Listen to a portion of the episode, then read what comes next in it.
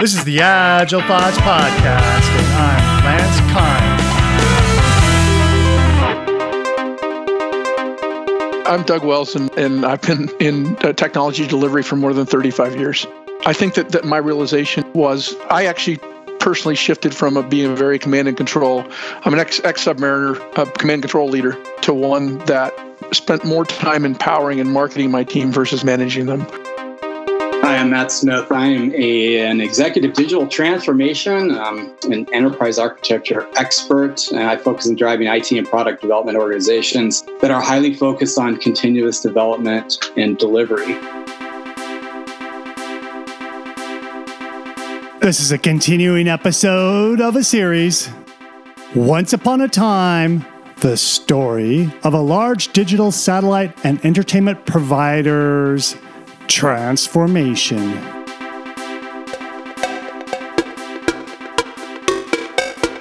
I, you know, you're right. It is. It was maybe once in a lifetime. It could be, but it it could happen again, right? And if it does, it would be wonderful. I I can say that in the beginning, you know, there was eyebrows specifically from higher levels, and as there were some successes, and as things began to um, things began to come together. One of the, the funny stories that I have right there, and Doug mentioned that most of the floor, the, the, the people that worked in the teams, they worked a little bit later, right? And they would go into the evenings where Doug and I would come in very early. So it wasn't uncommon to be there at say six or six thirty in the morning. I walked in one day and the, the CIO was sitting in my office. and I thought, oh boy, it's over, right? like, what did I do now? And uh, and it and it uh, was the first time that it scared me the most because you know he I see him sitting in my office, and uh, he says to me is like, "Hey, you know, what's going on? Can I help you?" And he says, "I just want to tell you," because he would get there early and he would walk around. He said, "I want you and Doug to uh, keep pushing, and that it's always better to ask for forgiveness than my permission." So I knew something went totally right. And then from that point on, like once a month, I would see him sitting in my office before I got to work. And and that became a really, really special thing for me that I knew I was doing something right. Now, on the other side of that is people were wildly upset that we were probably cutting through some bureaucracy that was slowing us down, right? And uh, but it needed to be done. So I think that was his way of saying unofficially you two keep doing what you're doing. This is awesome. I'm, I'm, I'm a big fan. it's kind of funny because we once we stood up the HOE, we had a bit of big open house, and you know uh, we had board members, um, we had other other uh, people in other industries coming to see it. HOE. And, uh, uh, our COE, our, ah. our Agile uh, Center of Excellence, and I, let me let me tell you that that, that you know after all said and done, I'm visiting a a um, Indian partner in India with uh, one of our leading Agile customers. And what did they show me? But pictures of our Agile Center of Excellence that Matt and I created at DirecTV, and it's still there and still operating. And they basically replicated the the all of the graphics and everything that we had on our wall in Southern California in Chennai, India. So instant credibility with the customer, right? Oh wow, you guys did this. But the results um, were, were pretty astounding. You know, the the awards. You know, we talked about you know CIO one. We had two CIO 100 awards. We had a Webby nomination. We had the best agile implementation in the industry. It, actually, the term was best agile program, and this is in India in 2015 and 2017. The best DevOps implementation in the media industry. Wow. And and this is because Matt and I set the framework up and got the hell out of the way. Hey, whose name was attached to that CIO award? Our names are in the interviews, but th- I, I, believe it was uh, um, the CIO at the time. Now, Matt, didn't you get in a CIO award? It's the same award. Oh, okay. Got it. There's two of them, actually. Matt actually wrote the, the, the submissions. We, we were there for the celebration, and um, that was enough for us. Partake in that was in terms of uh, in terms of awards, right? Here's my, my take on that is it was never about going out and getting something. It was just the fact that it was someone recognized some really cool stuff that we were doing. And it happened to manifest itself into that. Uh, the, Webby Awards, uh, the Cablefax Awards, believe it or not. There's, there's tons of them. And uh, the super cool part, I mean, the realization was is that this was a gigantic team effort. So when you're standing up there and you know folks are taking pictures, and you get the one that gets to hold the, the plaque in your hand, and Doug and I have plaques that we we got to take home and put on our wall. It's great, yeah, it's super cool. But you know, every time I look at those, I I, I see the the the pain and the journey, right? And I think that was the most magical part. It was that it was that this was an amazing journey, and it's symbolized by a trophy, and that's uh, that's just it. You can't help I, but think. Uh, I actually can think my proudest moment of that team. Post that we were acquired by somebody. That somebody had a uh, uh, an annual meeting of all the senior leaders, and I was at the lowest level of those senior leaders, so I attended.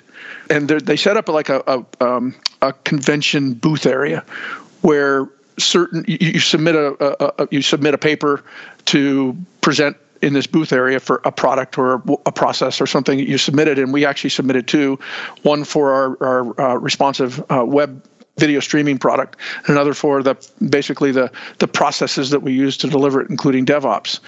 And this was the first time that that the acquired company was a part of this, and you vote you get two votes as, as a leader. You voted and then then the winner gets to go up to the chairman of the board and the president of the company and accept the award and you know although i wasn't part of that organization at the time it was just right after so i participated in that a little bit. And matt go up, got to go up and, and collect that award from the chairman of the board. We were the first time that this acquired company was in this competition, and I felt pretty good that that we won it, and and and, and from what I understand, we won it pretty pretty astoundingly. You know, so so when you when you come in and you're an acquired company, being able to beat out the the acquired company's technical teams and win an award is is a lot of fun. A lot of fun until it puts a big target on your back after that. yeah, it did that, didn't it? Just because you know, there's also you know, you're in a large organization of close to 300,000 people. There's always politics. Yeah, I'd change nothing though. I, I wouldn't have done anything different, to be honest with you. Especially, I look back on that and think, well, things changed a little bit after that, but no regrets, right? Is there an epilogue to this story? Any lessons you'd like to share to the world about this? You know, it's funny. You know, you, you look for a title for this particular edition of yours, and was was looking, you know, going back through my mind and, and trying to to figure out like how to put it in this because I know you asked for this was it was the title that we came up with was it's transform um, or stay where you are and hope for the best. That's really what this was about. So it's it's you know it was do or die. It, don't do it and see what happens, but you're not going to like the result. To me, that was that that sums the whole thing up. And, and it was, and I'd, I'd throw one other thing out of there. Out there is we were responding to the market before we did this what we did was is we shifted and created an environment to where we could set the market. So instead of always being following, we were fast enough, and and and our business partners were integrated enough to where we could actually step ahead of the market and start driving their behavior rather than responding to their their actually product suites.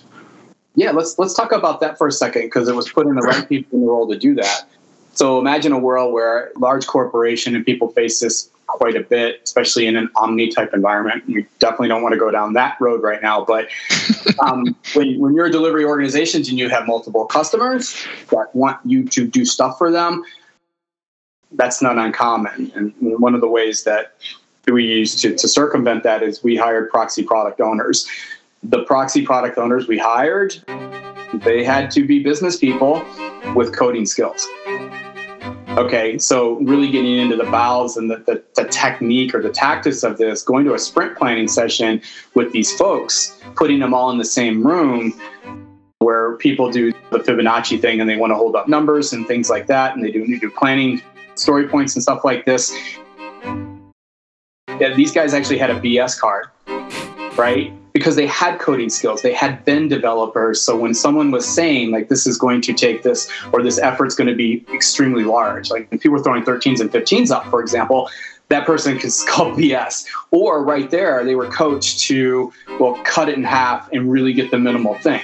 So that's when you saw them saying, okay, that's something's, there's an opportunity right there. Instead of arguing, you saw them actually go from delivery person, order taker to business partner to where these folks had the chops and they were savvy enough to begin to drive the business. They could go back and say, hey, you know what you asked for? I know what you're trying to get to this is what we did for you and we're going to go ahead and get that released tonight how you feel about that and that's super awesome right but people need those skills. They have to understand the environments. They have to be able to understand some code. They got to be able to uh, to stand up against those teams, and that started to rub off amongst the whole team. So when you have people like with minimal development skills that are coming in newer, right? Yeah. You know, we all start somewhere, but when they're coming in and say, "Hey, man, I got an idea. I think we could go do this. This would be like really super cool." Those things started to happen, and they went into place, and, and it was it was very special.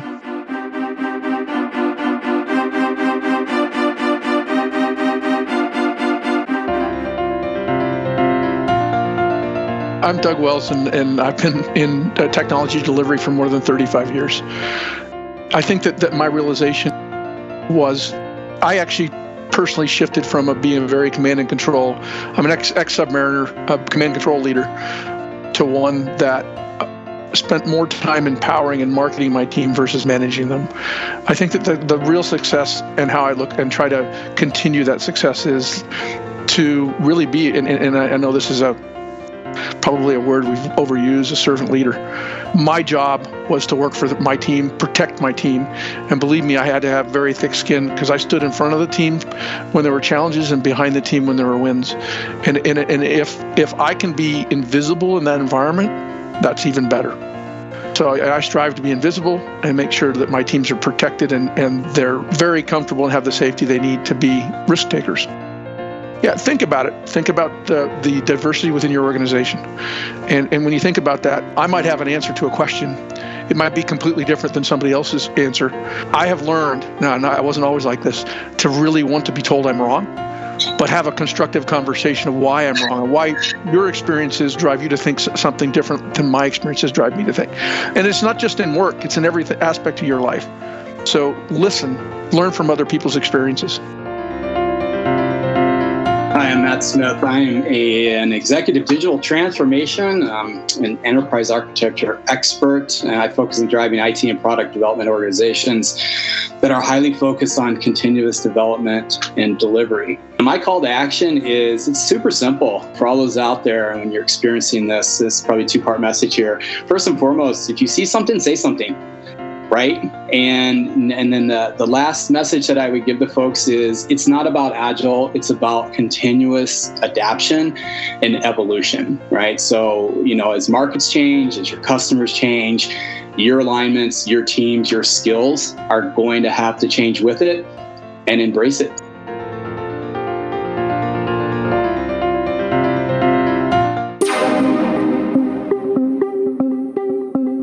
Agile Grande teaches you systems thinking through dramatic storytelling, such as Carter takes a job to improve a logistics company's adaptability, but efforts to scale agile practices are being blocked by Mr. Chernesky, a vice president who's organized the company into siloed pigeonholes in order to secretly make millions with a dark web shipping service. Carter's life is in danger. He goes underground, and a spy agency hunts for him. When Carter uses systems thinking, systems modeling, and organizational change to save his company and his life, you get to learn how to apply that to your organization as well. Get your free copy of Agile Grande at leanpub.com. check out the show notes. In there, you will find a link to the article from CIO Magazine that mentions Doug and Matt Smith. What are show notes? Show notes are right there in your podcast player if that's what you use. If you downloaded this from a website, though, you have to go back to that website where you got the MP3. And in that website, you will see show notes there. And there will be links related to this content for your easy access. This episode is the last part of a series that started episode 210. So if you're like my friend Joe and you missed the first episode, go to your search engine and search for Lancer Agile Thoughts Digital Satellite Company